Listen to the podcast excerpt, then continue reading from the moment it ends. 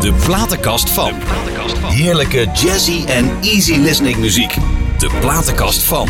Ja, goedenavond luisteraars. Zit u er weer klaar voor? Trouwe luisteraars moet ik zeggen. Het is weer eh 10 uur zondagavond en dan is het tijd voor de platenkast van. En vandaag een bijzondere gast. Een hoog geëerde gast. Een hele belangrijke Nederlander. Eigenlijk wel de allerbelangrijkste Nederlander in de provincie Noord-Holland. Luister eerst hier maar eens naar. Tweede Kamerverkiezingen 2017. Ja, de kranten staan er vol mee. Ook wij komen erin voor, in diezelfde kranten. Net als vandaag, iets minder positief, daar waar een aantal politieke partijen met name de kosten van de transportsector met miljarden omhoog willen gooien. Wat wij willen, het nieuwe regeerakkoord, is een businessplan logistiek. Ja, toen was hij nog voorzitter van Transport en Logistiek Nederland. Tegenwoordig eh, doet hij heel wat anders. Arthur van Dijk. En die is vanaf eh, 7 januari 2019 beëdigd als commissaris van de Koning in de provincie Noord-Holland. Arthur, geweldig dat je er bent. Ja, dankjewel. Ja, Leuk om hier te zijn. ja hè? Ja. Je hebt je platenkast meegebracht en je zei ook gelijk ja hè?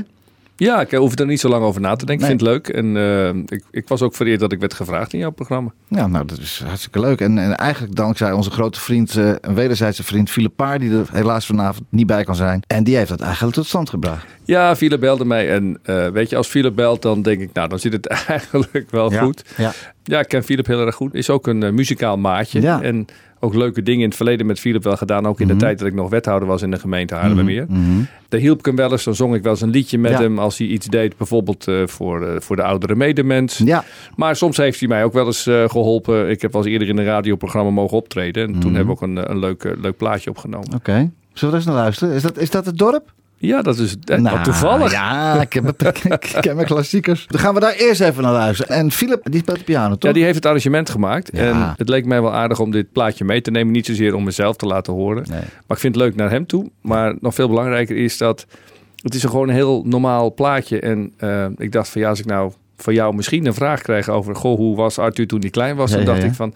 Nou, dan past eigenlijk wel zo'n gewoon plaatje bij. En je hebt hem zelf gezongen. Nou, dat is het leuke. Kijk. Ik heb het zelf ingezongen. Ja. Lieve luisteraars, de commissaris van de Koning in uw eigen provincie Noord-Holland zingt hier het dorp van Wit Zonneveld. De platenkast van.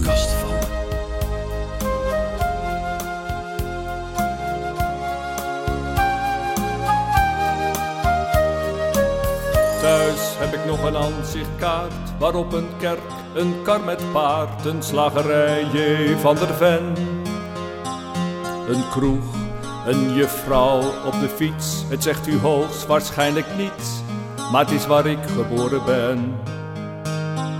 Dit dorp, ik weet nog hoe het was, de boerenkinderen in de klas, een kar die ratelt op de keien. Het raadhuis met een pomp ervoor, een zandweg tussen koren door het vee, de boerderijen. En langs het tuinpad van mijn vader zag ik de hoge bomen staan. Ik was een kind en wist niet beter dan dat het nooit voorbij zou gaan. Wat leefden ze eenvoudig toen in simpele huizen tussen groen met boerenbloemen en een heg. Maar blijkbaar leefden ze verkeerd, het dorp is gemoderniseerd en nu zijn ze op de goede weg. Want ziet hoe rijk het leven is. Ze zien de televisiequiz en wonen in betonnen dozen. Met flink veel glas dan kun je zien hoe of het bankstel staat bij Mien. En er is zwaar met plastic rozen. En langs het tuinpad van mijn vader zag ik de hoge bomen staan. Ik was een kind en wist niet beter dan dat het nooit voorbij zou gaan. De dorpsjeugd klit wat bij elkaar in minirok en Beatle en joelt wat mee met beatmuziek. Ik weet wel, het is een goede recht, de nieuwe tijd, net wat u zegt, maar het maakt me wel wat melancholiek. Ik heb hun vaders nog gekend, ze kochten zoethout voor een cent. Ik zag hun moeder stoutjes springen. Dat dorp van toen, het is voorbij, dit is al wat er bleef voor mij. Een aanzicht en herinneringen.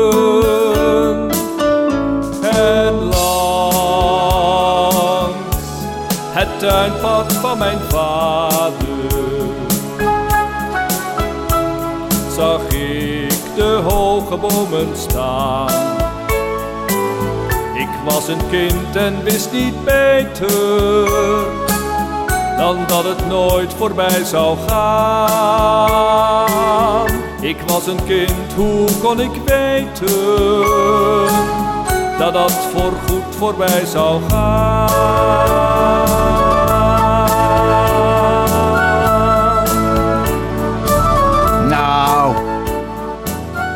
Dat niet geweldig? Ik vind het super. Ja, met arrangement van eh Paar, hè? Philippaar. Studio Philippaar opgenomen. Absoluut. Ja, nou wat super, wat leuk, wat Dat leuk. is echt een feestje om te doen. Ja, dat kan me echt voorstellen. Ik heb altijd, ik weet niet of jij dat ook hebt, als ik sta te zingen, dan vergeet ik alle ellende van die dag en eh, van even mijn eigen, ja, mijn feestje vieren in mijn hoofd. Heb jij dat dan ook? Eh, ja. Ja, in zekere zin is dat waar. Ik heb dat ook. eh, ik probeer twee keer in de week hard te lopen. Ja. ja, en we hebben het net natuurlijk ook nog even samen gehad over onze passie die we delen. Dat is de passie Koken, van koken. heerlijk. Heerlijk. Ja, eh, ik heb twee van die green eggs thuis staan. Nou. Je kunt mij niet gekker krijgen dan met een stuk vlees aan de gang gaan. En, eh, maar ook pizza's en dat soort dingen meer. Dus dat heel erg gezellig. Maar het gaat vooral om gezelligheid. En precies wat je zei, ook met zingen. Dan, eh, dat maakt je hoofd een beetje leeg. En eh, het zorgt ervoor dat je, nou ja, gewoon lekker in je vel zit. Ja. Op 3 februari 1963. eh, Hoe zag de familie van Dijk er toen uit? Broers, zussen, vader, moeder? Of... Een beetje een nakomertje. Ik Oh. heb eh, twee broers. Ja, Eh, die zijn eh, allebei al de 60 gepasseerd. oké. Geboren in Dordrecht. Ja, Prinses Magistraat woonde onder in de flat. Had nog een klein tuintje. ja. En eh, ja, zo zag de familie eruit. Met twee broers, geen Twee zussen? broers. Nee, geen zussen. Nee, oké. dus, dus mannenfamilie. Mijn moeder had nog eh, de hoop dat eh, die nakomeling een meisje zou zijn. Helaas. Maar dat, dat is niet gelukt. Nee, maar ze is vast wel blij met je, toch? Ja, dat zijn ze zeker. Ja. Leven, ze, leven je Nee, ouders nog? nee, mijn ouders leven niet meer. oh, Die zijn een paar jaar geleden Ja, joh. binnen drie weken samen overleden. Mijn moeder Ah. zat toen al in een verpleegtehuis. En mijn vader ging als eerste. En drie weken later ging mijn moeder. Dat was eigenlijk nog wel een leuke anekdote te vertellen. Dat toen, toen, wij, eh, toen mijn moeder ook overleden was, eh, weer de begrafenisondernemer kwam. En die zegt, maar ik ken jullie toch? Ja, natuurlijk. Je was drie weken geleden nog bij mijn vader. En toen hadden we het bedankkaartje nog niet eh, verstuurd. En het was toch wel heel mooi om te zien dat we aan iedereen een bedankkaartje stuurden. En met een fotootje van ons beide ouders erop. Ah. Ja, heel bijzonder. Zijn ze, hoe oud zijn ze geworden? Oh, dik in de 80. Mijn vader was 88, mijn moeder 86. Oké. Een mooi leven gehad. Ja. Maar wel ap- apart dat ze dan toch gelijk naar elkaar gaan. Ja, nou nou ja, dat het- vaker hoor. Ja, dat is ook zo. Ja. En, ehm, Nou ja, oké. Wat deed je vader? mijn vader was, eh, die werkte bij Fokker als eh, machinebankwerker. Dus Ja. die, eh, die stond achter de draaibanken en eh, die was mallenbouwer. Dus daar werden de vleugels en andere onderdelen van vliegtuigen in gebouwd. Ja.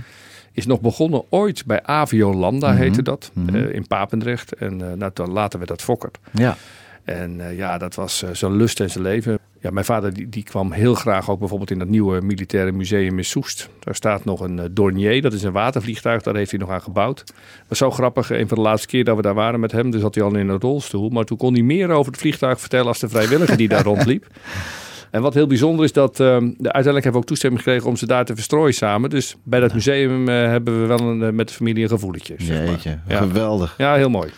Mijn, mijn grootvader deed eh, alle was van, eh, van de Fokker. Die ging in ophalen. Had een wasserij in Weesp. En die ging al die, die overal zijn jassen halen. Nou, dat, toch was, dat was heel wat. Ja, dat was heel wat. Heb jij een muzikale familie eigenlijk? Want je hebt nu mooi gezongen zelf. En je speelt ook trompet. Ja, dat klopt. Ik, eh, nou, ik heb zeker een muzikale familie. Eh, mijn ouders eh, hebben altijd gestimuleerd dat, dat er muziek gemaakt werd en naar Mhm. muziek geluisterd. Mijn moeder zong in een koor. We noemden dat wel de valse kraaien. het was een, het Sint Cecilia kerkkoor. Ja. Ehm, mijn vader eigenlijk deed niks, maar vond het wel heerlijk om naar te luisteren. Maar vanaf jongs af aan werden we wel gestimuleerd om, uh, om muziek te maken. Mhm. Dus toen ik ter wereld kwam, speelden mijn broers al een instrument. Mijn oudste broer klarinet, mijn middelste broer trompet. Ja. Nou ja, dat was eigenlijk helemaal geen vraag. Ik Nee. ging gewoon eh, trompet spelen. Ja. En weet je, het, het lijkt leuk een instrument leren bespelen. Maar eh, dat is in het begin is leuk, totdat je echt moet gaan oefenen. En je Ja. moet heel veel oefenen met zo'n Mhm. apparaat. Dus, maar mijn ouders hebben dat altijd wel doorgezet. Veel meer dan sport eigenlijk. En ik ben ze daar heel erg dankbaar voor. Want eh, los van het feit eh, dat ik eh, mijn hele jeugd in het Dodge Philharmonisch Orkest heb gespeeld. Eigenlijk al mijn eh, eh, HAVA-diploma's gehaald. Hè? Dat, Oh ja, eh, ja, ja. Dat zijn zeg maar de amateurdiploma's voor, eh voor de Harmonie en muzikanten. fanfare. Ja. Ja. Ja, ja, En eh, heb ik eh, eigenlijk eh, er alles van big bands, eh boerenkapellen en, eh, en mijn broers spelen allebei nog in het Dutch Philharmonic Orkest overigens. En ja, het is gewoon fantastisch. En dat heeft ook wel een soort van liefde voor muziek. Ik hou eigenlijk, dat is het lastige, van alles. Hè? Dus als het, ik zou niet alles kopen, Mhm. maar er is heel veel muziek als het live goed gespeeld wordt. Ja. Nou, dan kan ik er wel van genieten. Maar wilde je dan wel altijd in de politiek of had je liever be- beroepsmuzikant geworden? Nou, nee, dat weet je, dat, daar heb ik nooit zo'n bewuste keuze voor gemaakt. Ik, ben, ik was een slow start. Ik ben eh, ooit eh, begonnen na de lagere school. Ik denk dat wij een van de eerste waren, zo eh, mensen geboren in 1963, die de CITO-toetsen kregen. Mhm. Ja. En ik was echt een slow startertje. Dus ik ben op de MAVO begonnen, heel rustig opgebouwd en langzamerhand zo mijn carrière eh, vormgegeven. En dan ben je niet zo bezig wat je wil worden. Nee. En uiteindelijk eh, ja, ben ik geëindigd eh, bij een baan bij de Fiat. Hè. Dat was mijn eerste baan Ja. de fiscale in het transportdienst. En dat is eigenlijk naar een hele lange schoolcarrière, want dat duurde bij mij natuurlijk iets langer. Dat word je niet zomaar.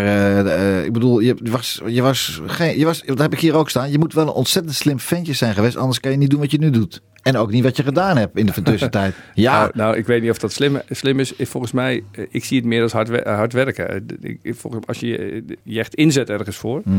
dan kun je ook heel veel bereiken. Ik was 30, toen ben ik gaan studeren op de universiteit. Want ik dacht van ja, weet je, we hebben het niet van huis uit meegekregen. Het werd ook niet zo gestimuleerd. Mijn ouders hadden echt zoiets van, nou, op een gegeven moment eh, HAVO klaar. eh, misschien moet je nu maar eens gaan werken. Toen, toen ben ik ook gaan werken. Maar na drie maanden dacht ik van, nou, weet je, eigenlijk zo zonde als ik nu... eh, als ik niet doorstudeer. En zo ben ik weer aan het studeren geraakt. En op een gegeven moment eh, via een opleiding bij de Belastingdienst bij de VIO terechtgekomen. ja. Maar toen ik 30 was, maakte ik de keuze om eh, naast mijn werk ook nog op de universiteit te gaan studeren. En toen heb ik wel geleerd dat als je echt iets wil, en, je, en dat is net met een topsporter, maar dan misschien ook met een topartiest zo, dan moet je focus hebben. Dan moet je er echt voor gaan. en toen is me toch gelukt om in drie jaar tijd eh, naast mijn werk zowel fiscaal recht als strafrecht te doen. En dat Ja. was.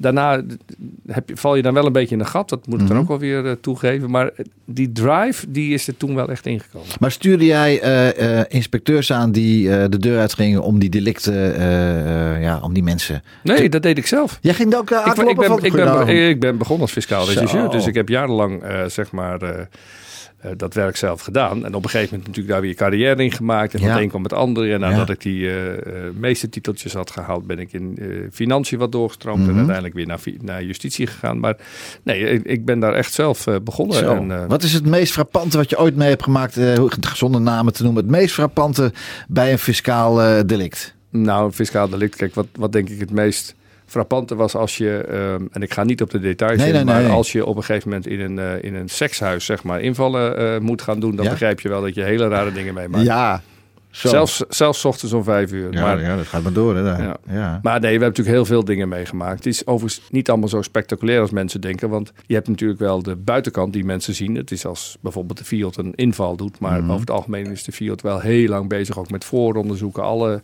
alles bestuderen, onderzoeken. En, eh, dus Ja. wat dat betreft is het eh bijzonder vak. Ik heb Ja. eh, ontzettend veel geleerd ook toen. Ik kan me wel voorstellen. Mijn vader is niet zo'n fan, niet zo'n fan van de Fiat. Vooral niet van de Franse Fiat. Want hij heeft ingeval, in inval gehad van de Franse Fiat. Ja, nee, nee. Die had een hotel in, eh, in de Pyreneeën. Jaren geleden. Hij leeft al lang niet met mijn vader. En die, eh, ja, die deed nog alles een beetje vestig broekzak en een beetje, een beetje dat. Nou, weet Ja. je wat leuk is? Dat ik na die tijd eh, nog wel eens mensen ben tegengekomen die ik in mijn tijd als Fiat-regisseur tegenkwam. En dan hebben we met elkaar nog wel eens soms een bak koffie gedronken en Ja. eens met elkaar gesproken wat het nou eigenlijk deed naar twee kanten toe. En Mhm.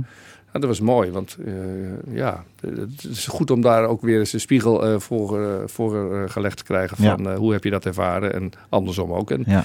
nou, in ieder geval een bijzondere tijd geweest. Maar ben je daar een harde kerel door geworden? Helemaal werkt? niet. Nee. Nee. helemaal niet. Nee, hè? dit komt ook niet zo over hoor. Nee, nee, Nee. nee. ik geloof dat ik eh, eh, eh, met, het, met de dag zachter word. Ja, geweldig. Je hebt een prachtige, prachtig nummer meegebracht, ook van Frans Halsema. Ja. Waar- waarom wa- de- dit nummer vertel, dat is, zat even een verhaal bij, hè? Ja, er zit een verhaal bij. eh, het, het is een, niet alleen een heel erg mooi nummer, maar het, het zegt ook iets over. eh, ik heb een paar, paar jaar geleden. Ik ben voorzitter van een inloophuis voor kankerpatiënten in Nieuw-Vennep. Ja. Ademas. is echt Ja. prachtig. Heel mooi, mooi inloophuis. Er zijn er meerdere in Nederland, maar dit is denk ik wel een van de eerste en ook een van de grootste. We werken ook samen met Antonie van Leeuwenhoek en het Spaarne Gasthuis in, eh, in Hoofddorp. Ja. En dan hadden we een benefietconcert en daar hebben we met 16 eh, amateurgezelschappen één voorstelling gemaakt. En toen hadden ze mij verleid om ook wat te, te doen. Uiteraard met Philip, Mhm. Philip Paar. Ja. En toen voor de gein zei ik van nou dat trompetsolotje tussenin, dat kan ik zelf wel spelen. Ja. Nou had ik natuurlijk nooit moeten zeggen. ik had dat ding 20 jaar niet aangeraakt. Nee, het bijzondere was dat mijn oudste dochter mij eigenlijk nog nooit live had horen spelen nee. het ging natuurlijk over kanker die avond. Ja. Het was sowieso een emotionele avond. En ik stond op dat toneel en ik speelde dat nummer. En toen in één keer, je had het net over muziek, wat het met je doet, Mhm. speelde ik die solo. En toen kwamen eigenlijk alle mooie dingen die ik met muziek die afgelopen jaren daarvoor allemaal had meegemaakt, kwamen gewoon terug. Maar tijdens het spelen. Mhm. Ja, dat was zo, vond ik zo mooi. En eh, toen realiseerde ik me wel hoe belangrijk eh, ook muziek kan zijn. Hè? En het luisteren naar muziek, of te genieten, of je nou naar een concert gaat eh, in het concertgebouw of waar dan ook. En dus wat dat betreft eh, is het wel een heel mooi nummer. Dat Ja. symboliseert een beetje mijn, mijn eh, muzikale loopbaan eh, in mijn leven. Laten we ernaar gaan luisteren. Frans Halsema, die er ook niet meer is, jammer genoeg. Fantastische zanger met het prachtige voor haar.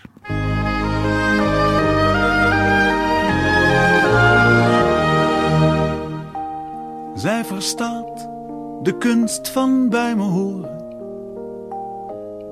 In mijn lichaam heeft ze plaats gemaakt voor twee. In mijn ogen woont ze, in mijn oren. Ze hoort en ziet mijn hele leven met me mee. Soms begint ze in mijn hart te zingen. Waar het nacht heeft ze lichtjes aangedaan. En door haar weet ik dan door te dringen. Tot de onvermoede schat van ons bestaan. Zo alleen maar wil ik verder leven, schuilend bij elkaar. En als ik oud moet worden, dan alleen met haar.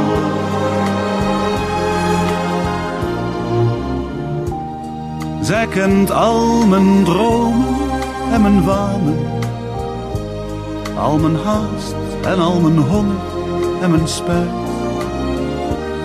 Als ik lach, kent zij alleen de tranen die daarachter liggen in de tijd.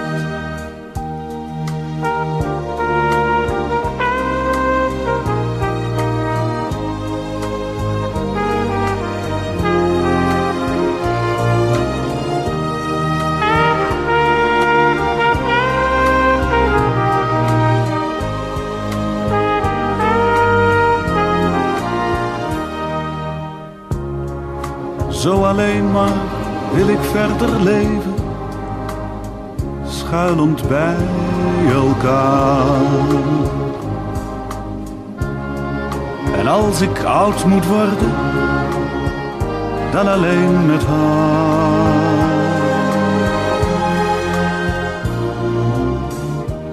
Zij is meer dan deze woorden zeggen. In mijn lichaam heeft ze plaats gemaakt voor twee. Maar wie weet een wonder uit te leggen. En een wonder draag ik met me mee. Ja, mooi hè? Ja, prachtig. Super. En dit zijn ook liedjes, dat, dat, dat wordt over, over, over 100 jaar draaien dat nog steeds. Ja hoor. Commissaris van de Koning. Hoe word je nou commissaris van de Koning, man? Ik bedoel, dat is, ik, ik heb gekeken wat je allemaal gedaan hebt. En eigenlijk was mijn vraag van, ben je veel weg in de avonden ook, Ja. denk ik. Ja. En dan zie ik dat je drie dochters... Hoe oud zijn je dochters? De oudste is eh, 26. Ja, Die woont in Haarlem. Ik heb een dochter van 24. ja. Die woont sinds eh, twee maanden in een eh, woongemeenschap. Zij heeft een eh, verstandelijke handicap. oké. En ik heb nog een, eh, een meid van, eh, van 14. Nou, Samen met Inge. geweldig. Inge is je vrouw. Ja, Inge is mijn Heb vrouw. jij die meiden op zien groeien dan? Want ik zie jouw Ehm. CCV, die, dat zijn 86 pagina's. Ja, ben je ooit is- thuis geweest toen ze klein waren? Dat is wel een redelijk directe vraag. Nou, ja, sorry, ja. ja, ik denk wel dat ik eh, veel weg geweest ben. Ja. Ik En, ben er, ja, eh, ja, ja. Ja. Ja. Maar het is wel zo dat eh, met al mijn dochters, dat is de, zeker ook met mijn oudste dochter en ook met mijn jongste dochter, eh, wel een, een goed contact heb. In Ja. de zin van dat je, als het moet, dingen met elkaar deelt. Ja, Maar natuurlijk heb ik ook wel eens de gedachte dat ik denk van ja, jeetje, een vader die natuurlijk eh, altijd weg is. ja. Kijk, als ik eh, afgelopen weekend met mijn jongste dochter bij de topper sta, omdat wij iets geregeld hebben voor René Vroker heeft daar de, de Andreas-penning gekregen. Ja. Nou, daar mocht ik een klein rolletje in vervullen. Ja. En dan staan we daar in die koninklijke loge samen. En dan denkt mijn jongste dochter van nou toch fijn dat mijn vader commissaris is, bij wijze van spreken. Maar ja. eh, het is nuchter genoeg om te beseffen dat, ehm, ja, dat zij heeft ook haar eh, leven. En waar ik wel achter kom is dat je, het gaat niet om de tijd, maar het gaat om de kwaliteit. Hè? En als je natuurlijk er bent, als het kwalitatief ook nodig is, is dat Mhm. heel anders dan dat je zegt van nou, nu wil ik even wat met je doen. Ja, zo Ja. werkt dat. Nee, maar bijvoorbeeld de eerste stap of de eerste of de, de, de A- A-diploma voor Luister, het ik zwemmen. heb, ik heb alleen maar dochters, dus het eerste BH'tje heb ik gekocht. Geweldig. En, eh, Wat eh, heerlijk, ja, en, leuk, hè? En Ja. als het enigszins kan, ben ik natuurlijk ook bij belangrijke gebeurtenissen bij natuurlijk met het liefst met z'n tweeën, samen Ja. met mijn vrouw erbij. Het is wel zo dat je natuurlijk als je in dit werk zit, dat je ook veel s'avonds weg bent. Ja, natuurlijk. Ja. Commissaris van de Koning, dat wordt, je wordt benoemd door de regering. Maar hoe kom je zover dat je benoemd mag worden? Dat, dat je denkt van nou, ik ga eens commissaris van de Koning worden. Hoe gaat zoiets? Ja, kijk, dat, je plant het niet. Nee. Hè, dus je, maar sowieso zeg ik wel eens van mijn leven is een station met, met treinen die voorbij komen. Waar deuren open gaan en waarbij je in kunt stappen of niet. Hè. En Ja. Soms stap je in een trein en zitten heel veel mensen. Nou, dan weet je dat het een, een behoorlijke strijd wordt om het eind van het station te halen. Eh, op enig moment eh, eh, werd ik natuurlijk geïnformeerd dat, dat Johan Remkes ging stoppen. Ja. En dan praten ook andere mensen met jou van... Goh, Arthur, zou dat niet voor jou zijn? Nou, in het begin dacht ik eigenlijk... nee, ik ben, ben 56, misschien ben ik nog wat te jong... of moet Ja. ik dat eigenlijk wel willen? In de eerste week van oktober werd ik ook door mensen gebeld van... heb je nou gesolliciteerd? Ik zei, nou, ik heb het niet gedaan. Ik denk ook niet dat ik het ga doen. En toen ben ik me er toch in gaan verdiepen. En toen zag ik de profielschets van de provincie Noord-Holland...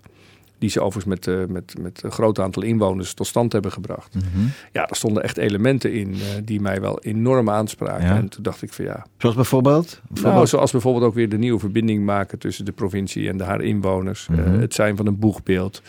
Eh, dus dat betekent naast de politiek verantwoordelijke gedeputeerde dat er ook ruimte is voor de commissaris om, om zeg maar die verbinding te maken met die provincie. Ja. Eh, ik ben niet iemand die je in een, in een doosje moet stoppen Nee. en de deksel dicht moet doen. Je Nee. moet me eh, ook wel de ruimte geven om, om op een goede manier en natuurlijk in goede verstandhouding Mhm. ook met zijn gedeputeerde zijn werk te kunnen doen. Mhm.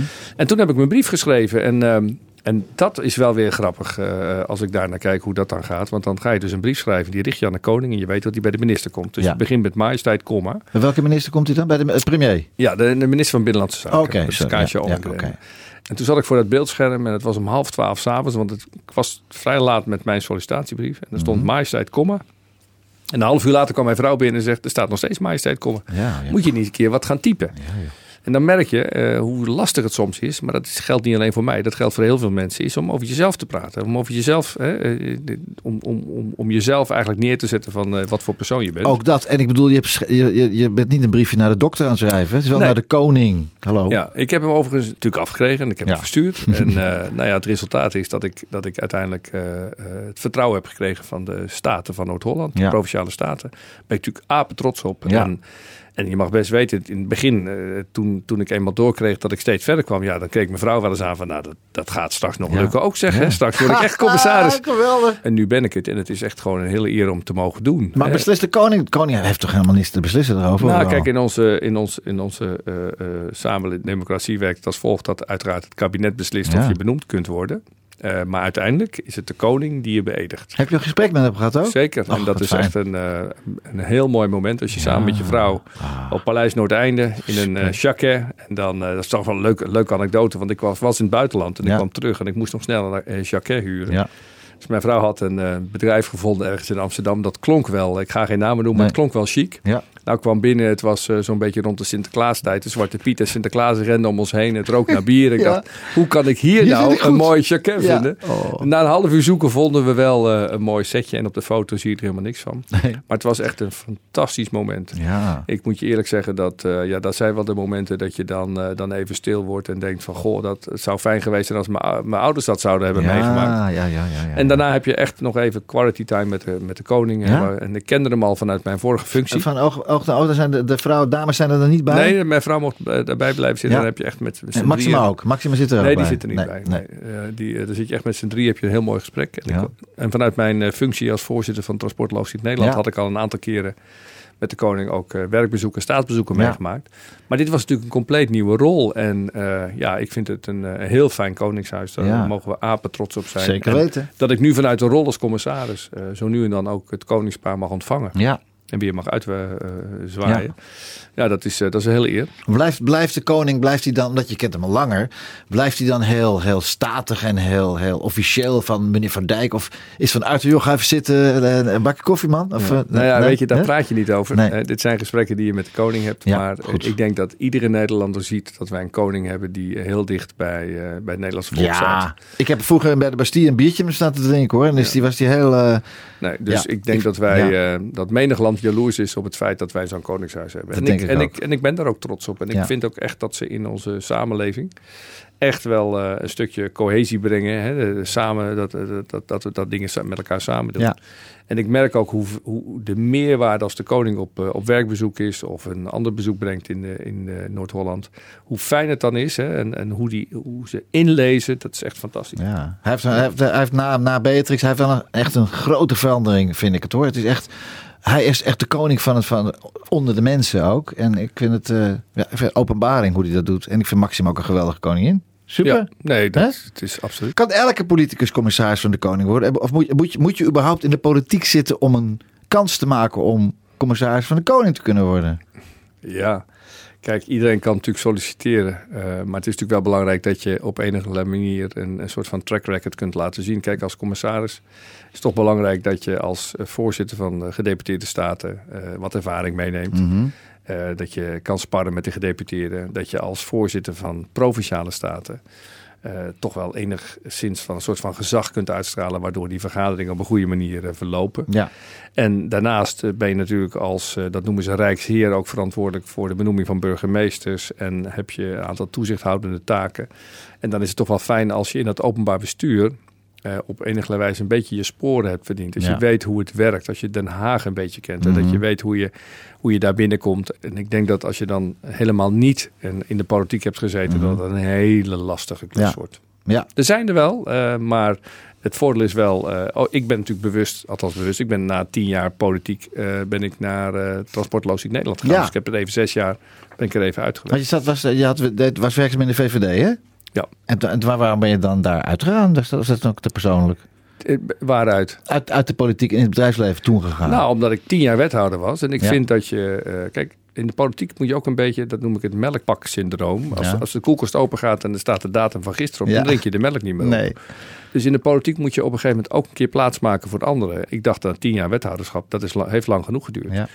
Ik vind ook dat je tien minuten per dag aan jezelf moet besteden. Hè? Dus je moet echt na blijven denken dat na de politiek er ook weer een toekomst is, moet zijn. Ja, en een leven is. Ja, en zo ben ik eh, de- de- in, in, in die rol van voorzitter van Transportloos in Nederland Ja. gerold. Lijkt me ook hartstikke leuk Het was een superbaan. Het was Ja. echt heel erg leuk om dat te mogen doen. En daar heb ik ook eh, weer met andere partijen leren samenwerken. En het mooiste was eigenlijk wel om samen met Transportlogistiek Nederland van, van een lobbyorganisatie eh, de hele zaak om te bouwen naar echt een partner in, in het oplossen van maatschappelijke Ja. uitdagingen.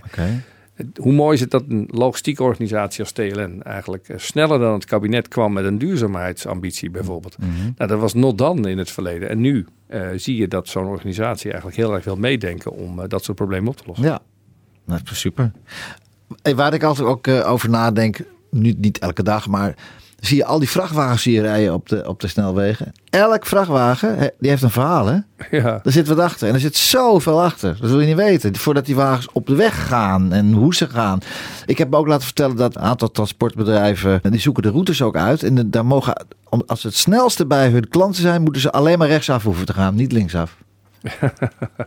Nou ja, kijk, het verhaal wat erachter zit klopt. Het is natuurlijk een, eh, een sector waar, eh, waar heel veel in gebeurt. Ja. Ehm, en eh, ook heel veel goede dingen gebeuren. Het is soms wel eens jammer dat er heel erg snel wordt gekeken naar die vrachtauto. omdat je ze ziet rijden en je hoort ze. hè, en ze Ja, ja. Maar de vergroening op de Nederlandse snelwegen is voor een heel groot deel te danken aan het feit dat de meest groene vrachtauto's rijden wel op de Nederlandse wegen. Ja. Ja. Afgelopen januari ben ik een maand in Thailand geweest, in Bangkok. En als je dan ziet Bangkok en als je dan nog verder gaat kijken naar al die Aziatische landen en naar Rusland en naar eh, eh, delen van Amerika. Wij zijn het stipje, zo'n stipje op de wereld, op de, op de kaart.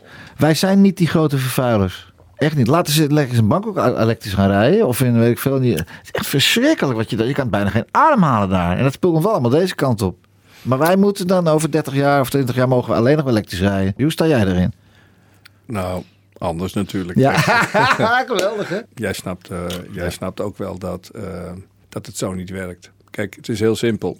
Als ik niks doe en mijn buurman doet niks. Nee. En ik wil uiteindelijk toch. eh, uiteindelijk gaat het er ook om dat je, dat je het goede voorbeeld wil geven. Ja. Kijk, wat nu heel belangrijk is, en dat zien we denk ik nu ook in Nederland gebeuren, is dat het heel belangrijk is dat er draagvlak is voor de maatregelen die je wil nemen. Dus da- daar zullen we denk ik heel goed naar moeten kijken. Maar ik denk dat het heel goed is dat Nederland dit doet. En dat we het ook doen met een Nederlandse inslag. En dat betekent namelijk dat je het ook bedrijfseconomisch goed kan doen. Ja. En dan wordt het in één keer heel interessant. En Mhm. groen is niet lelijk. Ik was in mijn tijd dat ik wethouder was, heb ik het eerste eh, Cradle to Cradle Business Park. Wat, eh, wat is dat? Cradle to Cradle? nou, dat is eigenlijk, het Cradle to Cradle was zeg maar eh, de filosofie en die bestaat natuurlijk nog steeds. Heel duurzaam, waarbij in feite afval voedsel is. Oké. Ja. Dat was het idee. Dus dat betekent je bouwt een pand en dat pand bouw je niet voor de eeuwigheid, daar kun je alle dingen mee doen. Wij zijn ermee begonnen in de Haarlemmermeer en daar is ook het eerste eh, 100.000 vierkante meter kantorenpark ontwikkeld. En eh, dat staat natuurlijk, dat is Park 2020, daar ben ik hartstikke trots op. Heel erg goed. En dat is gebouwd omdat we hebben gezegd van misschien kunnen we nog niet 100% halen. Mhm. Maar we beginnen gewoon. En het eerste pand was 50. Het tweede was al 60. En zo zijn ze eigenlijk steeds verder gaan eh, doorontwikkelen. En dat is precies wat Nederland moet doen. Wij moeten zorgen dat wij de Green Gateway to Europe eh, blijven. Hè. Iedereen zegt altijd Nederland, logistiek belangrijk. Gateway to Europe. Is zo. Straks naar de, de Gateway to the UK en terug. Mhm. Na eh, eh, eh, Brexit bij wijze van spreken als dat doorgaat. Ja. En als dat de Green Gateway wordt, dan denk ik dat we ook een extra eh, verkoopargument hebben. Dus Ja. we moeten denk ik met z'n allen daar gewoon heel gezond naar eh, blijven Ja. kijken. En we moeten niet zo naar die ander kijken. We moeten gewoon naar onszelf. Dat is ook zo. Hou me te goede. Hè? Ik bedoel, ik vind het fantastisch dat we dat doen. En afval scheiden en, de, en, en, en, en, en oude diesels niet meer de stad in. Daar ben ik het helemaal mee eens. Maar om dan zo, hè, zo in 2020 moeten we dit en dat. Wij gaan daar die ozonlaag niet eh, door herstellen, het kleine landje. Oké, we moeten het wel doen. Omdat we het, maar, Ja, maar- wij, wij gaan het niet oplossen hoor. Nee, maar als niemand begint, dan begint het nooit. En het is Ja. net als met mooie muziek. Waarom is in één keer iets een trend? Omdat iemand een keer gezegd heeft dat hij het mooi vond. En nou is dat met muziek en met trends soms wat makkelijker. Omdat Mhm. je daar via social media, noem maar op, de hele wereld kunt meekrijgen. Ja. Maar het is ergens begonnen. Ja. Nou, en dat is denk ik precies. ehm, we moeten het dus ook niet als bedreiging oppakken. Nee. Maar ik denk dat verduurzaming een kans is. En dat, dat is. Ik heb mijn huis is gebouwd in de jaren 50. We hebben de muren, spouwmuren, we hebben de, de, opnieuw de voegen laten doen, het dak, de vloeren. Ja, en eh, weet je, je doet wat je kunt. Ja. Maar niet het onmogelijke. Nee. Want eh, een, een, een warmte-koude bron slaan kan niet. En er zijn nog een aantal dingen die niet kunnen. nee. Nou, dat, als je daar begrip voor eh, creëert, dan denk Mhm. ik dat, eh, dat wel een heel stuk verder. Ja, dat is ook zo. En ook voor je kinderen en je kleinkinderen. En, dat- ja, dat is prima. Earth, Wind Fire. Wat, daar heb je ook een verhaal bij, toch? Ja, daar is nou ja. eigenlijk je politieke loopbaan bij begonnen. Nee, niet? eigenlijk bij het volgende nummer pas. Oh, Maar eh, bij Earth, Wind Fire is Ja. eigenlijk gewoon, ja weet je, dat is gewoon mijn jeugd. oké. Dat was de, de, de blazerssectie van Earth, Wind Fire was natuurlijk toen de tijd de beste eh, blazerssectie die bestond. Ongelooflijk. En eh, jaren later ben ik nog eens in de North Sea Jazz geweest. Ja. Toen zaten ze al in Den Haag. En daar stond daar die oude band. En die bassist van uh, Earth, Wind Fire, die stond er ook nog. Ja. En die was nog net zo gek als, eh, als, toen, als toen de tijd. Ja. En de muziek en de platen die ze hebben gemaakt, ja, die- dat, dat vond ik echt gewoon geweldige muziek. En Ja. toen dacht ik van, nou, dat- zo'n nummertje kan niet ontbreken. Nee, dan laten we er naar gaan luisteren. Natuurlijk de legendarische Earth, Wind Fire met het Boogie Wonderland. Dit is NH Gooi. NH Gooi.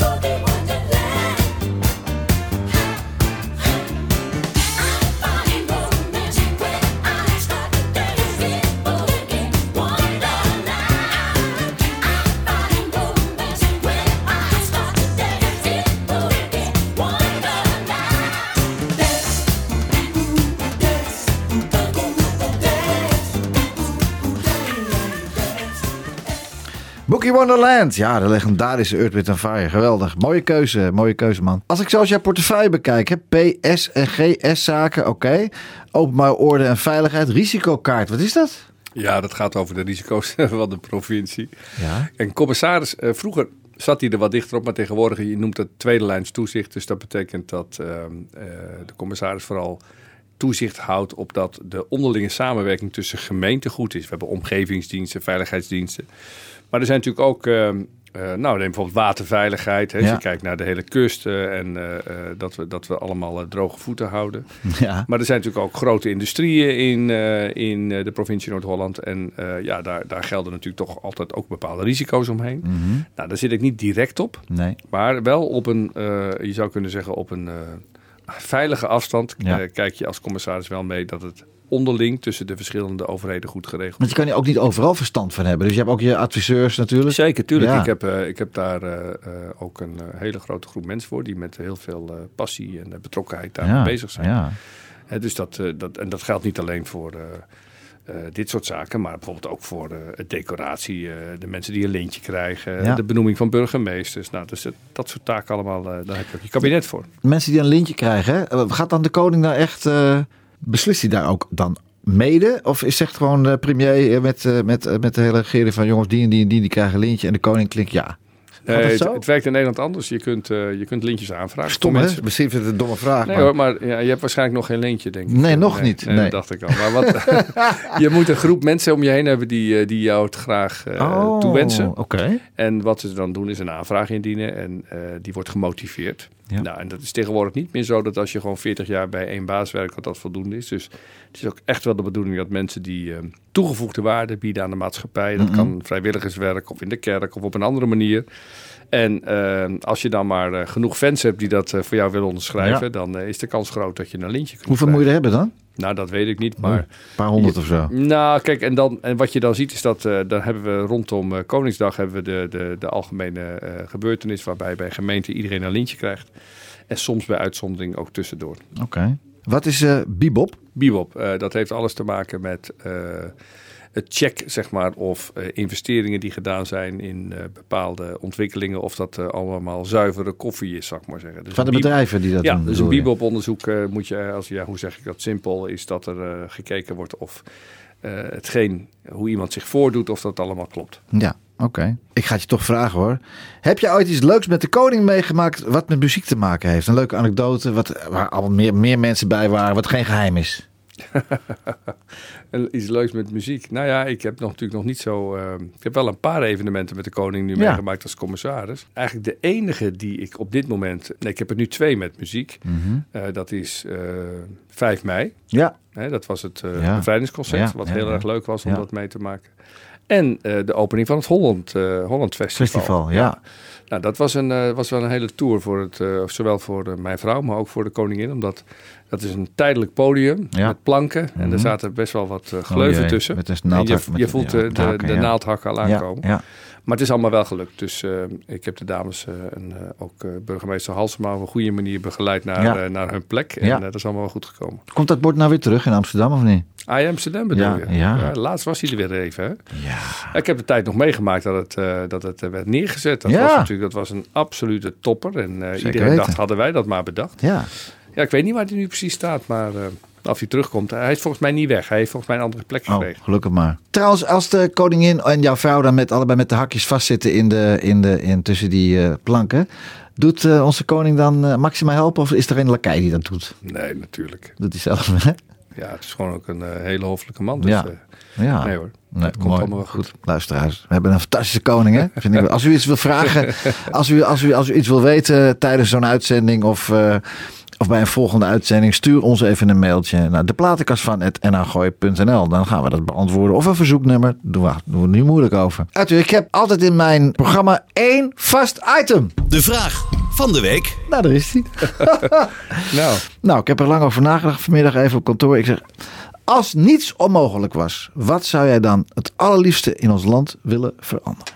jeetje. Als niets onmogelijk was, hè? alles kan. Alles kan. Alles kan. Ja. Ja, dat is wel een... Goh, daar, daar had je me beter kunnen opsturen, die vraag. Echt Want, waar? Ja, dat is, weet je, er zijn zoveel dingen die, eh, die ik dan. Wat je in je opkomt, zou- waar je druk om maakt van jongens, dat is zo moeilijk om te Nou, veranderen. dan maar- zal ik het je vertellen. Kijk, daar komt hij. Ja, en dat is dat, dan, zou ik, dan zou ik het onderwijssysteem veranderen. Ja? Ik vind dat wij zeg maar een onderwijssysteem hebben, waar, dat kun je vergelijken met een patat snijden. Dat betekent, eh, de aardappel gaat er door. Ja. Alles wat in het midden eruit komt is even lang, even breed. Ja? Maar wat er aan de zijkant zit, dat, dat gaat dan niet door. En, of dat, en, en, en dat zijn soms kinderen met dyslexie of op een andere manier. En in plaats van dat we talent ontwikkelen, moet iedereen maar voldoen aan die standaard. Mhm. En ik- mijn jongste dochter is eh, behoorlijk dyslectisch. Ja. Doet nu eh, HAVO. Heel erg goed. Haalt eh, hele hoge cijfers voor wiskunde, natuurkunde, noem maar op. Maar je begrijpt de talen. Is voor haar natuurlijk wel een uitdaging. Ja, ja. Het zou fijn zijn als scholen wat meer ruimte zouden hebben om daarin maatwerk te leveren. In mijn werk, ook als manager, heb ik altijd, eh, krijg je altijd de opdracht om je medewerkers met maatwerk te bedienen. Waarom? Je wil ze laten excelleren. Ze Ja, moeten beter gaan ja, functioneren. ja. Maar op scholen moeten we allemaal voldoen aan dezelfde standaard. En die standaard kan aan het eind wel hetzelfde zijn, maar de weg er naartoe, Mhm. die moet je veel specifieker maken. En zorgen dat mensen veel meer kunnen leren naar hun kwaliteiten. Dus als ik dan iets zou mogen veranderen. Dan zou ik daar eh, eh, zou ik dat heel graag willen veranderen. En is er voor jou een land in Europa eh, bekend bij jou waar ze dat anders doen dan hier? Waar je denkt van, nou kijk, dat is... Ja, er zijn Nou. heel veel landen en ik weet dat op basisonderwijs Zweden bijvoorbeeld daar heel ver mee is. Maar mhm. nee, ik zou niet zo 1, 2, 3 een land kunnen noemen. Nee. Ik denk dat we gewoon in Nederland er naartoe moeten dat we onze kinderen, in plaats van dat we ze al op 8, 9, 10, 11 jaar gaan vragen wat wil je laten worden, je moet nu een keuze maken en eh, dat is bepalend voor de rest van je carrière. Ja. Dat we naartoe moeten, dat we kwaliteit gaan eh, trainen en dat die, dat die kinderen zeg maar veel meer vanuit competenties worden getraind.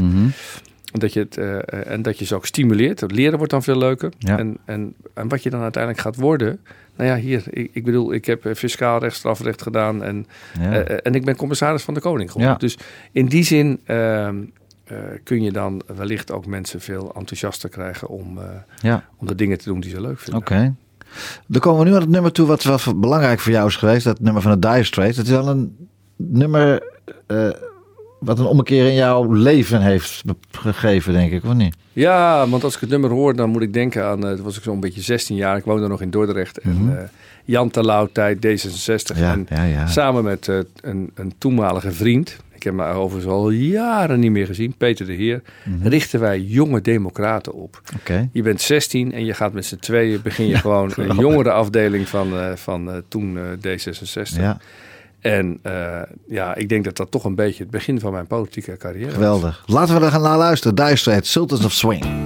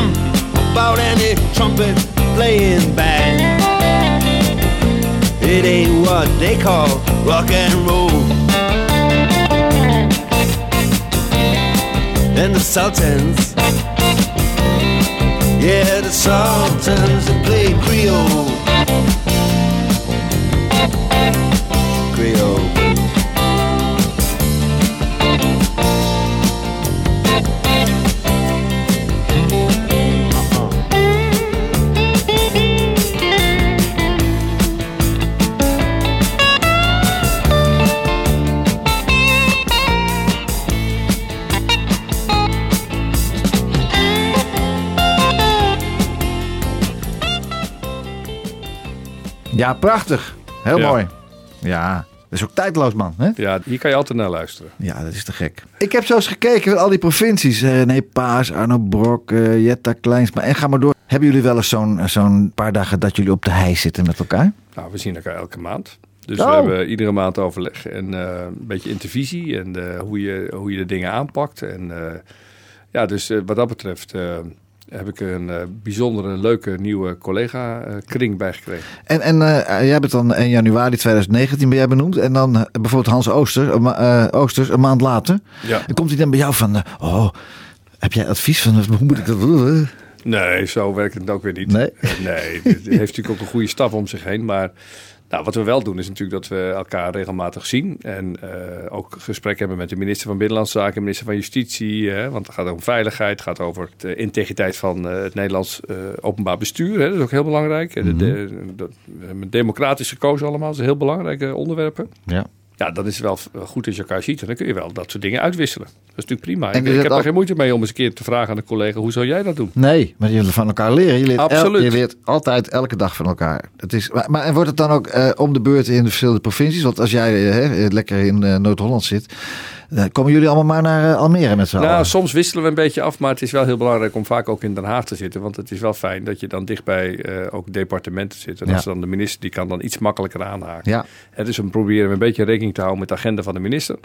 En dan, eh, nou ja, dan, eh, dan eh, komt de minister er even bij en eh, nou, dan bespreken we een aantal zaken. en alle commissarissen van, eh, van de Koning, die hebben allemaal dezelfde portefeuilles per provincie? Nee, dat is verschilt. Dat is ook hoe de coalitie daarmee omgaat. Eh, nou, als het een beetje mee zit, dan hebben wij eh, met een week weer een nieuwe coalitie Mhm. in Noord-Holland. En eh, ja, die bepalen wel voor een beetje hoe de agenda en de portefeuille van de, van de commissaris eruit ziet. Oké. Uit hoe sta je het leven? Wat vind je belangrijk? Nou, mijn gezin is belangrijk, mijn Ja. vrouw, mijn kinderen. Maar vooral geluk. En ik, ik heb een hele goede vriend verloren, die was 52. Ach, ja.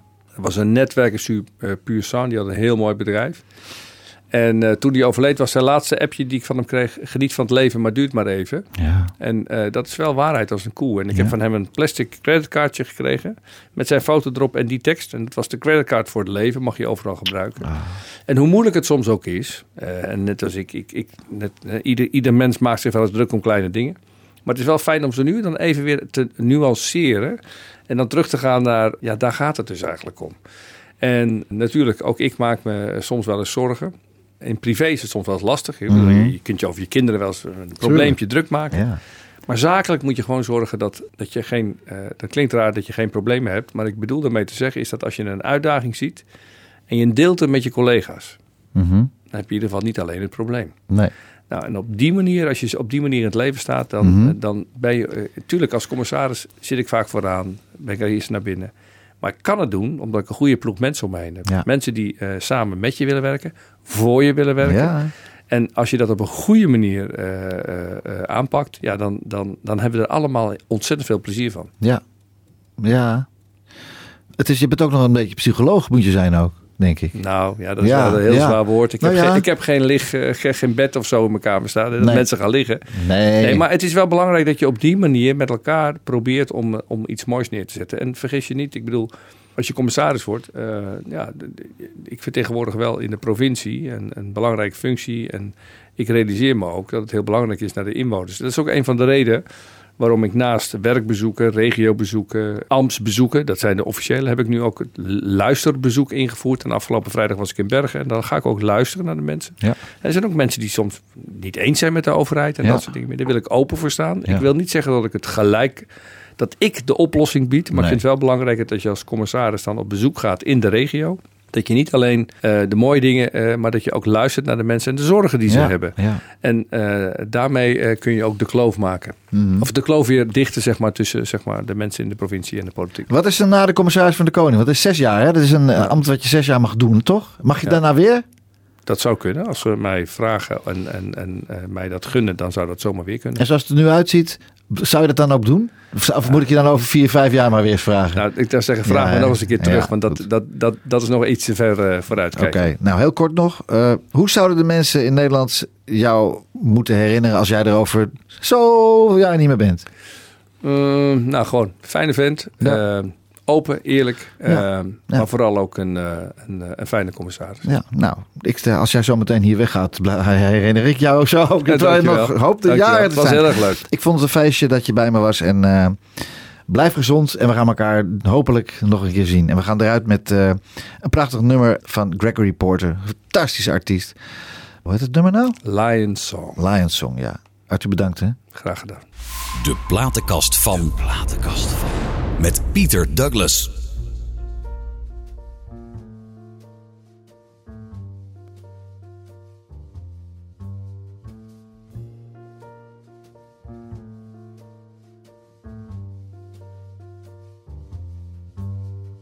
Be good is her name. I sing my lion song and brush my mane.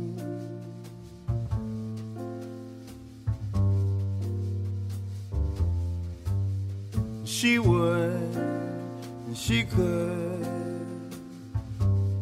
So she pulled my lion's tail and caused me pain.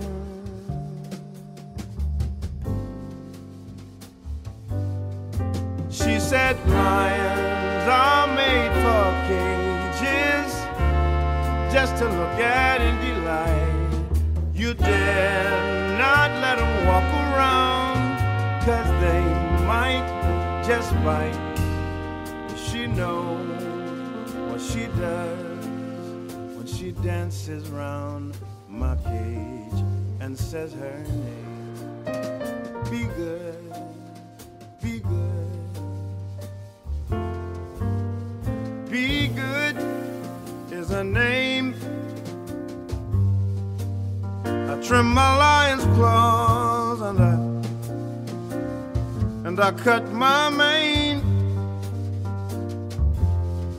And I would if I could.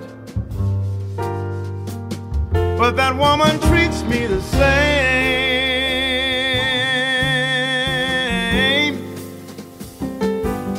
She said lions are made for cages just to look let them walk around, but they might just bite. Does she know what she does when she dances around my cage?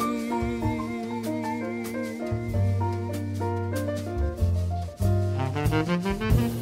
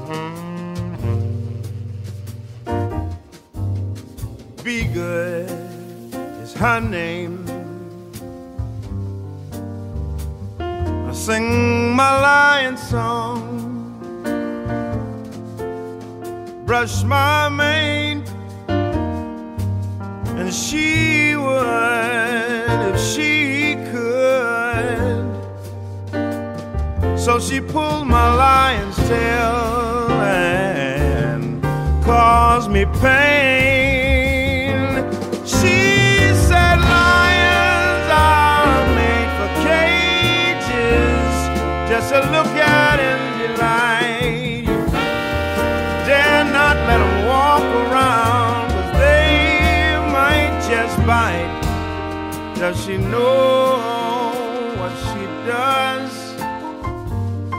when she dances around my cage?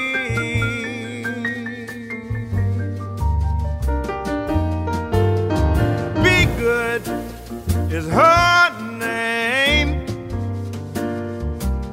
I trim my lion's claws and I and I cut my mane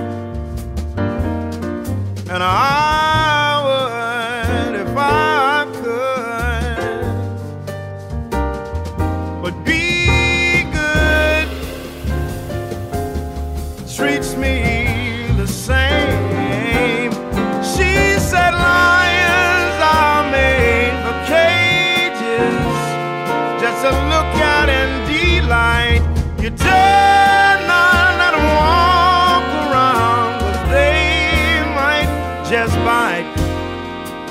know what she does when she dances around my cage?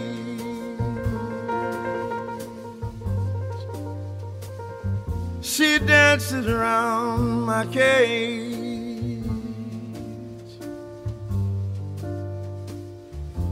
Does